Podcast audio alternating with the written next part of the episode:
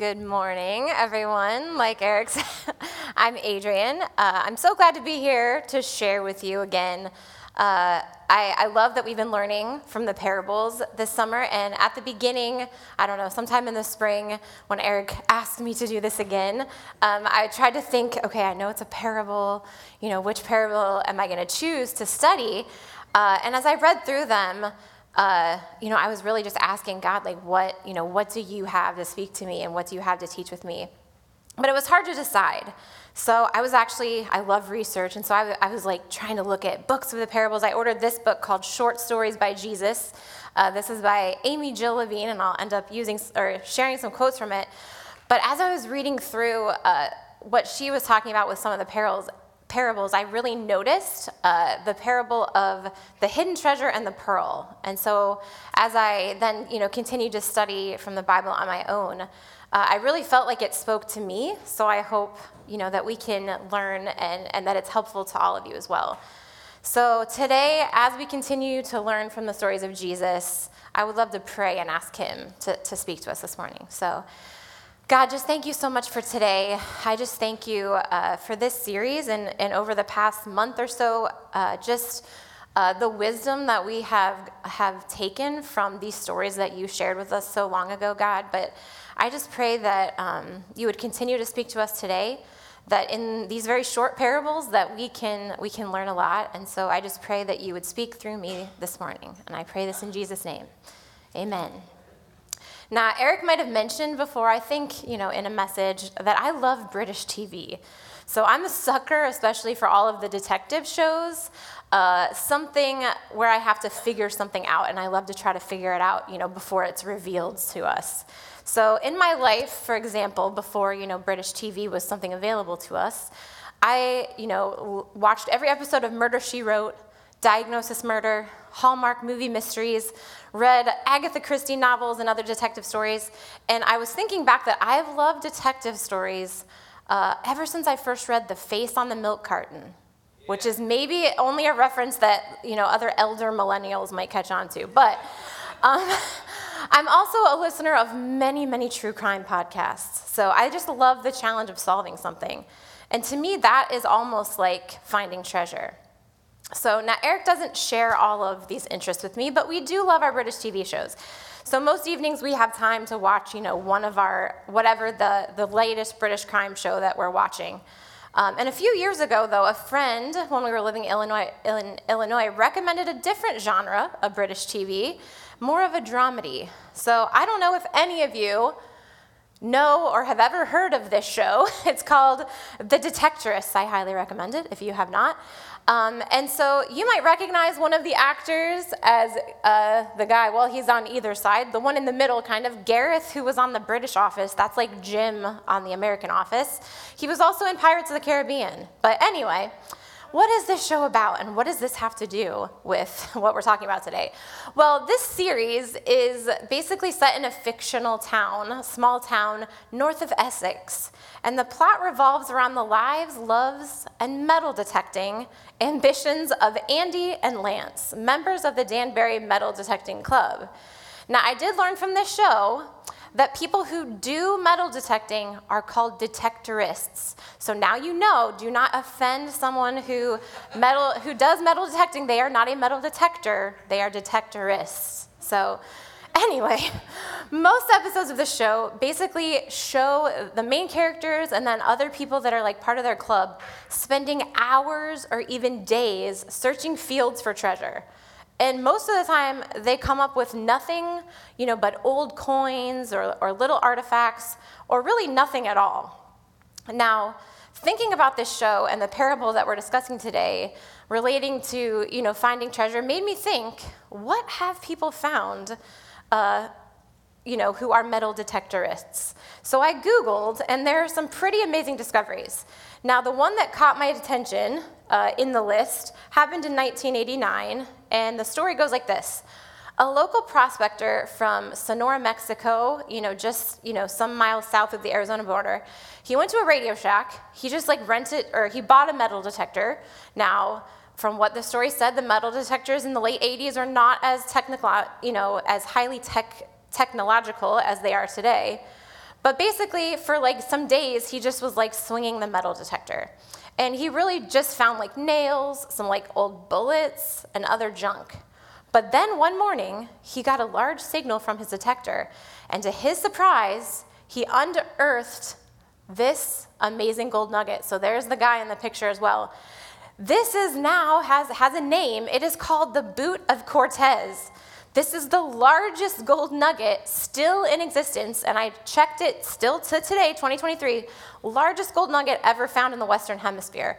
Now, it actually outweighs the, the next largest gold nugget that was found in Alaska by 100 ounces. So, if you think of like how much an ounce of gold is worth. But yeah, it's crazy. Its name is very appropriate as it kind of looks like a boot of a Spanish conquistador. Now, what the story said, he actually sold this gold nugget to his boss back in 1989 for $30,000. Now, since then, this uh, boot has been in, on display in many museums, and in January of 2008, it was sold for auction for $1.5 million, which is pretty crazy, right? So this treasure would have like blown the minds of all the people who came to California, right, for the gold rush. Now, stories like this and others are, you know, captivating. So I think all of us are a little bit intrigued, at least, by the concept of finding treasure. So I think of, you know, reality shows like Gold Rush, uh, Storage Wars. You know, like what's going to be in this storage locker that I that I bid on. We have. Uh, Indiana Jones, The Pirates of the Caribbean, National Treasure, all of these, you know, fictionalized stories. So, in the parables that we're going to talk about today, Jesus tells us two stories involving treasure. Now, these parables are short. So, when I first kind of looked at them, I'm like, how am I going to talk about this, you know, for like a half an hour? There are, they are only two sentences each. But as I, as I studied more, we can actually learn a lot more when we, when we look closely. So I want to read both of the parables to you, and these are found if you want to open up a Bible or your app these are found in Matthew chapter 13, and we're going to start in verse 44. So we're just going to kind of read the whole section first before we, before we break it down. Now, these are the parables of the hidden treasure and the pearl. So, verse 44 says, The kingdom of heaven is like treasure hidden in a field. When a man found it, he hid it again, and then in his joy went and sold all he had and bought the field. Verse 45 Again, the kingdom of heaven is like a merchant looking for fine pearls. When he found one of great value, he went away and sold everything he had and bought it. So that's our, that's our, whole, that's our whole passage for today, but we're going to look at them more closely. Now, if we go back to verse 44, we have uh, the treasure, right? So we're going to look at what, what is Jesus trying to tell us here? The kingdom of heaven is like treasure hidden in a field. When a man found it, he hid it again, and then in his joy went and sold all he had and bought the field. So a person finds treasure in a field, he hides it again, like probably reburies it, then he sells everything he has and he goes back to buy that field with the treasure in it, right? Now, this was more realistic back in ancient times, you know, when Jesus is telling this story. So, before banks, you know, if you had valuables like jewels or coins or really just, just anything of value to you, you might actually put it in a jar or a box and bury it.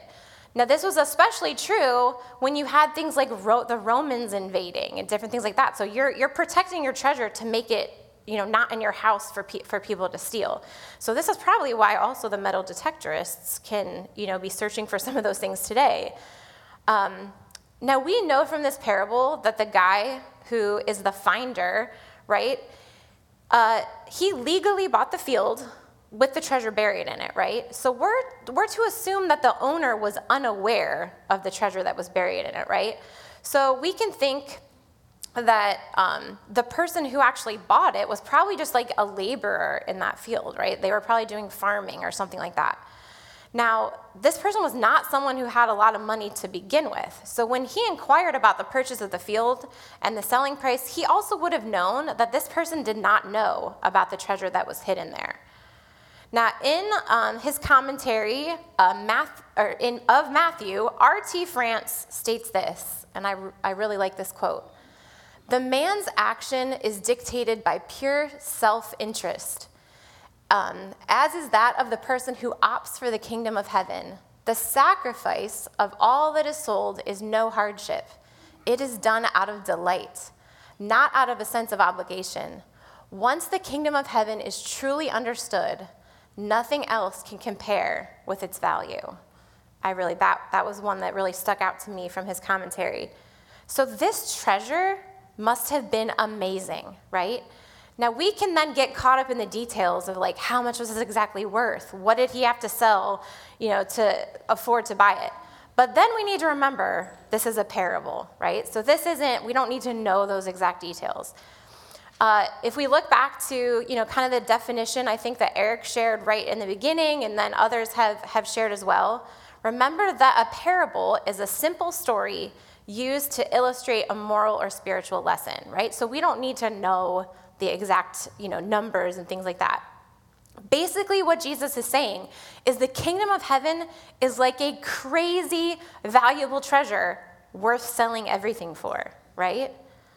And if, if we continue to look on to the pearl, we're basically looking at the same theme, right? Something of great value. So if we look at verse 44, or sorry, at 45, it says this Again, the kingdom of heaven is like a merchant looking for fine pearls. When he found one of great value, he went away and sold everything he had bought, or he had and bought it.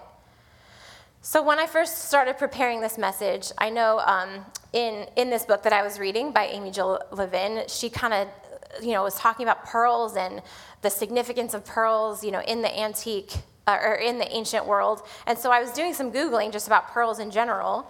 So I learned that today, only one in 10,000 wild oysters will yield a pearl.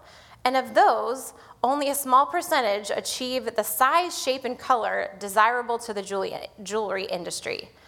Now, then I was like, okay, what? We're talking about a great pearl, pearl of great price in this parable. So, what is like the greatest pearl, or what's the biggest pearl that's been found? So, just about 10 years ago, a Filipino fisherman made an amazing discovery.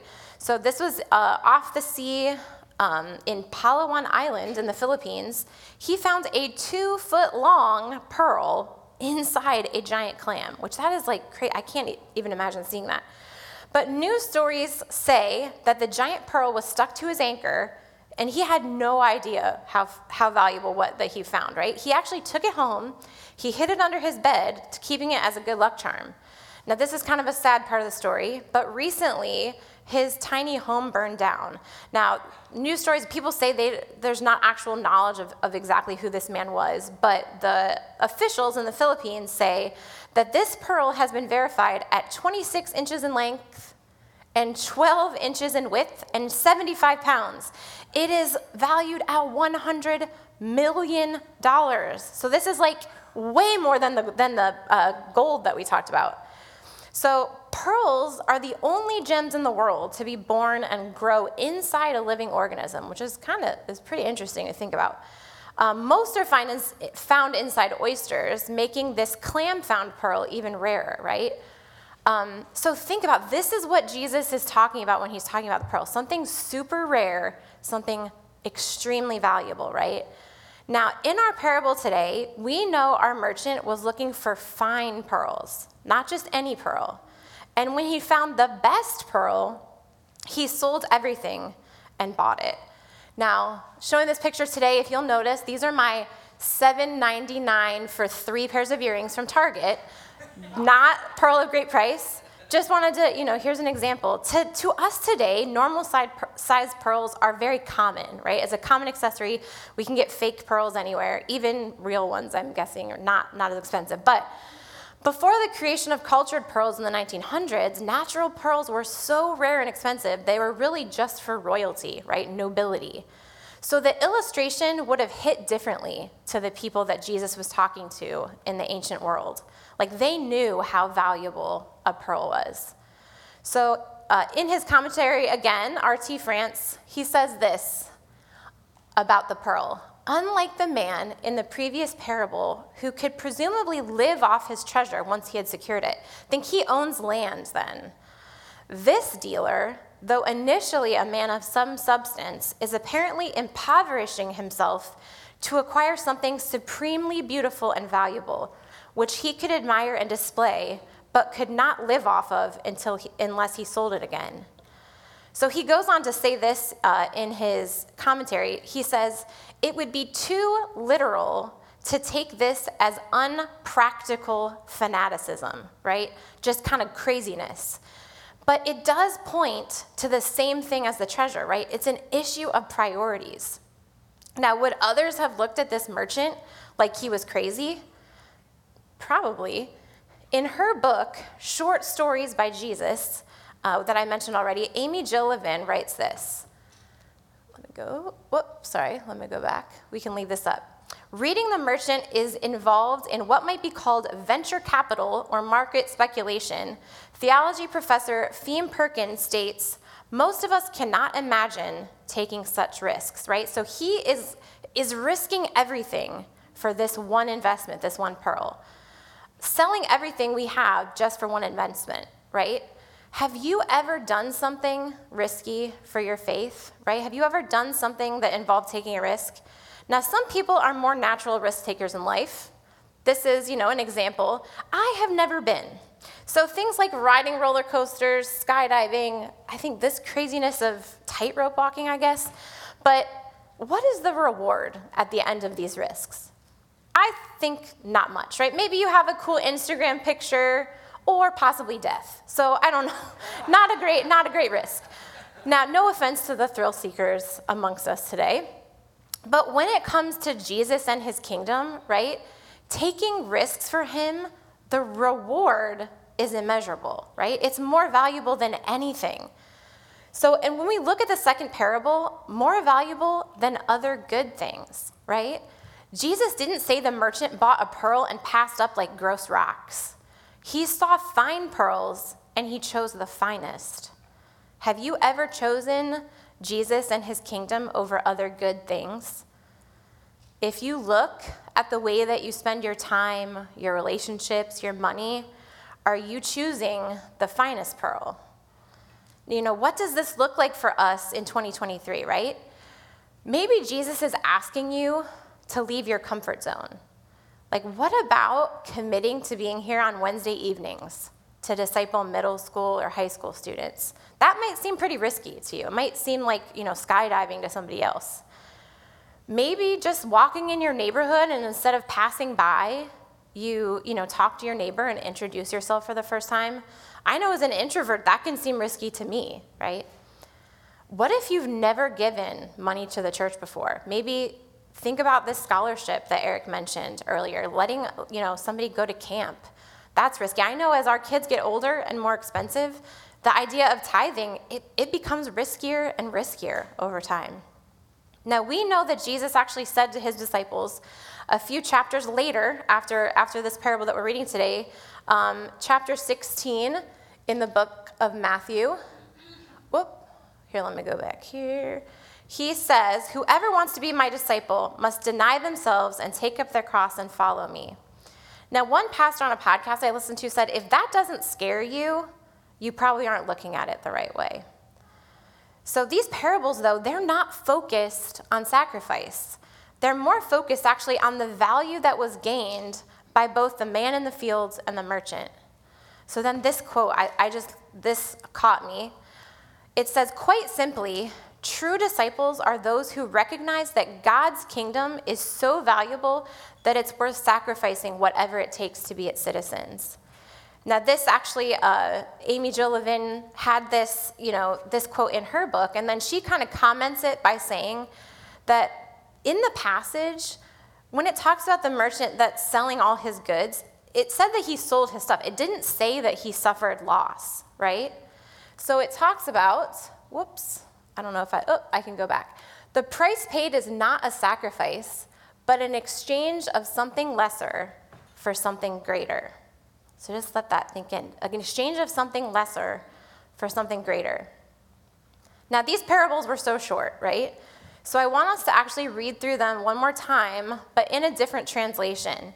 Um, in his translation of the New Testament, called the Second Testament, Scot McKnight, um, which I'll show you what this looks like if you're interested. So, this is one of the newest translations of, of the New Testament.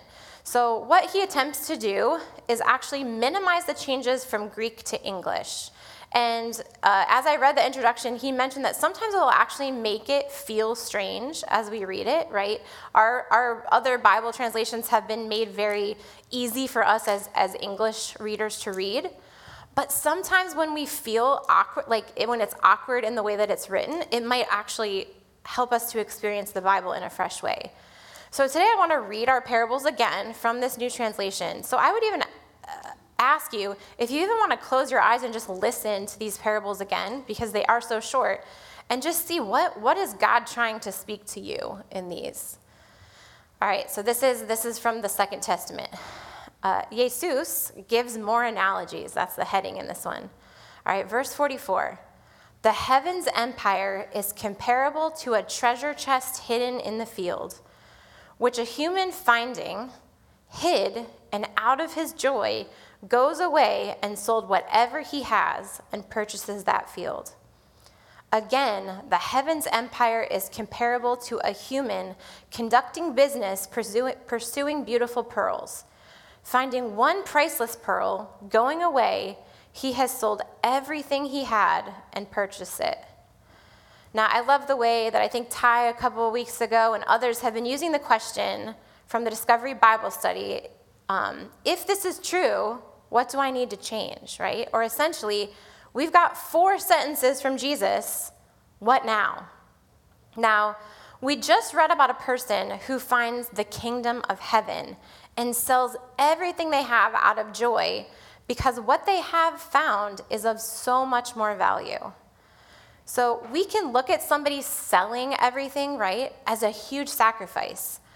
But what if the treasure that they've found is of immeasurably more value. When was the last time you felt that way about Jesus?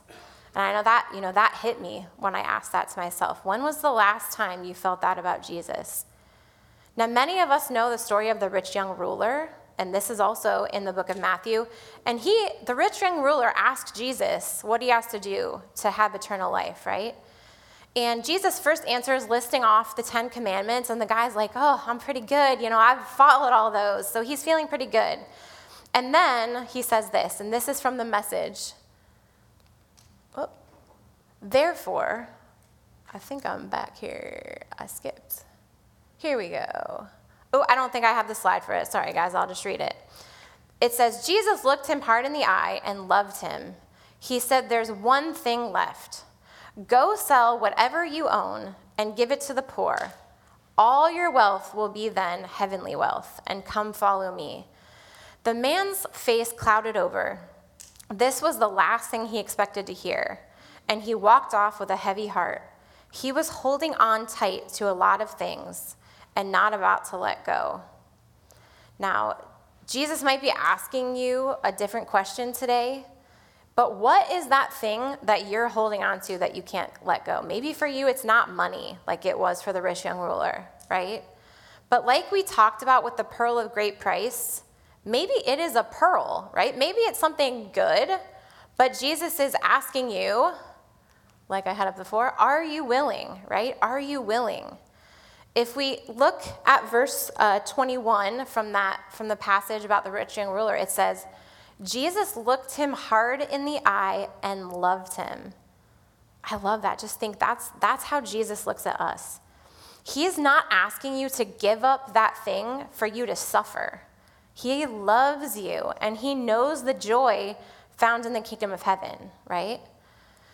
Now, one kind of last thought I had as I was trying to determine, you know, what did Jesus mean in each of the parables that we talked about today? we have the man and the treasure and the field and the merchant and the pearl and like if you're looking at it from you know like a literature perspective or something like that you want to know like what is jesus? The merchant? Is he the treasure? The pearl? Are we the pearl? Are we the merchant but as i kept reading them you know bible scholars kind of disagree you know there's there's not one exact right answer to which thing is which right But as I read over these passages and asked God what He wanted me to speak today, He brought me back to the treasure hunting, right? The detectorists that we mentioned. They know of this thing of great value, right? Sometimes it's hidden. And they are willing to search day after day after day to find it. What if the kingdom of heaven is not something that we find once, right? Like the guy with the $100 million pearl under his bed. What if we're supposed to have the excitement and drive of the detectorists, knowing that we found treasure and there's more to find?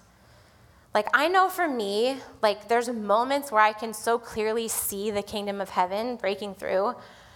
You know, it could be as simple as seeing kindness between people or baptisms, the past times that that's happened, right? Or it could be when we go through our blessed rhythms of prayer walking, listening, and eating with people. Conversations happen that are only explained by the kingdom breaking through. So, what if God wants us to have a glimpse of the treasure and continue to search for more and more of it day after day? Now, Jesus spoke earlier in the Gospel of Matthew, before our parable, in, in chapter 6, um, about about anxiety, right? So I don't know if any of you have struggled with anxiety or control issues in your life, but I can raise my hand and say, yes, that, that would be me. But God illuminated this verse for me, and I felt like it, it connected to something today. Um, you know, a, a, couple, some years back, more than a couple years back, we were kind of, our family was in a, in a time of transi- uh, transition, and I felt very out of control, and like I, there was nothing I could do to change my circumstance, to, to do anything. Um, and I remember I, I was reading a book at the time, and I can't even remember exactly what it was, but it was talking about this verse, and then I just, I remember God, like, just speaking to me.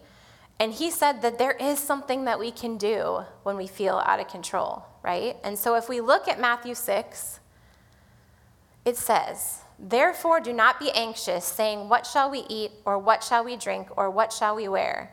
For the Gentiles seek after all these things and your heavenly Father knows that you need them all. But seek first the kingdom of God and his righteousness, and all these things will be added to you, right? So Jesus uses kingdom of God and kingdom of heaven pretty interchangeably. So what, what we talked about in our parables today was, was seeking, trying to find the kingdom of God, right? So he is urging us that when we are anxious, when we don't know what else to do, we can seek first the kingdom of God and his righteousness right? We can seek first. That used to i had that written on things. I had that like on my phone back screen.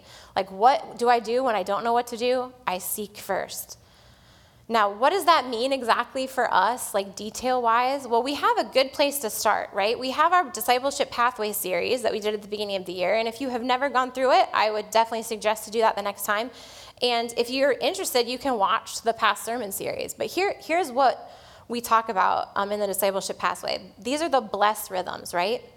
So as we sing, begin with prayer, listen, eat, serve, story.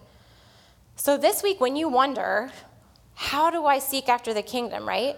And maybe you're feeling out of control right now in your current circumstances. But Jesus is telling us and you that you can do something. We can pray, right? We can all these things involve, you know, seeking after the kingdom. Maybe you have been prayer walking all year and then you kind of, you know, fell off the wagon that way and you haven't done it in a while. Or maybe you never started. Um, maybe you need to know what prayer walking is. You can look back and, and see one of the sermon series about that. Um, maybe you, when a friend is sharing something that's difficult in their life, maybe you need to ask, Can I pray for you right now? That, that's risky, like we talked about before. Now, you can also, you know, you can listen to someone, ask good questions, and don't just wait until it's your turn to talk. That's, that's the kingdom of God. That's the kingdom of heaven, right? Uh, you can just see the ways that you and someone at your job or at your school or in your neighborhood that you actually have things in common despite your differences, right? And you can look for those things. Maybe you can take a risk and invite someone over for dinner or out for coffee or boba or, or just over to your house to hang out, right? Maybe you could sign up to serve at the backpack drive next week. That's, that's a super easy one, right? Or, or help to deliver furniture with compassion, or help with the bike uh, tomorrow. You could talk to Ruth after service, right? Or maybe it's time for you to go deeper in a friendship. Maybe, maybe you, you know, have been doing these things for a while, and when an opportunity comes up that you can share what God is doing in your life, it's time to do that. But maybe you're actually in a situation where you need help. And the riskiest thing that you can do is actually ask for that. So even today, right, you're going to be amongst the family of God. Take a leap of faith and believe that the family of God is here to be a glimpse of the kingdom of heaven for you, right? So as we tr- transition to a time of baptism, we're going to be able to see these young people taking a risk, right? It's, it's scary sometimes to get up in front of people. They're declaring their actions, with their actions, that they've committed to following Jesus and seeking first the kingdom of heaven. So today we're going to celebrate with them, right? So as uh, the band in a minute is going to come back up, and uh, Toby and Pua are going to come up. Now, first, we're going to actually have ben, Benji and Jessica Craig are going to read their stories, right? And so we can we see a glimpse of the kingdom of heaven reading these stories. We see that God is working. And if, if we asked every person in this room, we would see that glimpse, right? Um, so we want to search, continue to search for more of that treasure. So I'm going to pray um, as we close, and we're going to have Benji and Jessica come up. But pray with me. God, I just thank you so much uh, for the parables, for the way that you have spoken to us uh, through Jesus. Thank you that Jesus walked among us, that he hung out with us, that he told stories. We love stories, God. And so I just pray um, as we're talking about searching for the kingdom of heaven, God, that we would that we would see you and your kingdom as the most valuable treasure that we can find, God. That we would um, see it as a pearl amongst or above all pearls, God. That it's it's better than every good thing that we have. So I just pray as we go into a time of baptism, I pray for Pua and for Toby, just that this would be um, a um, just a continuation of the faith that I know that they have, God, and that, that this would be a marker and a, just a public declaration that they're seeking after you. And so I just thank you so much for today and for the way that you teach us and, and speak to us. And I pray all of this in Jesus' name. Amen.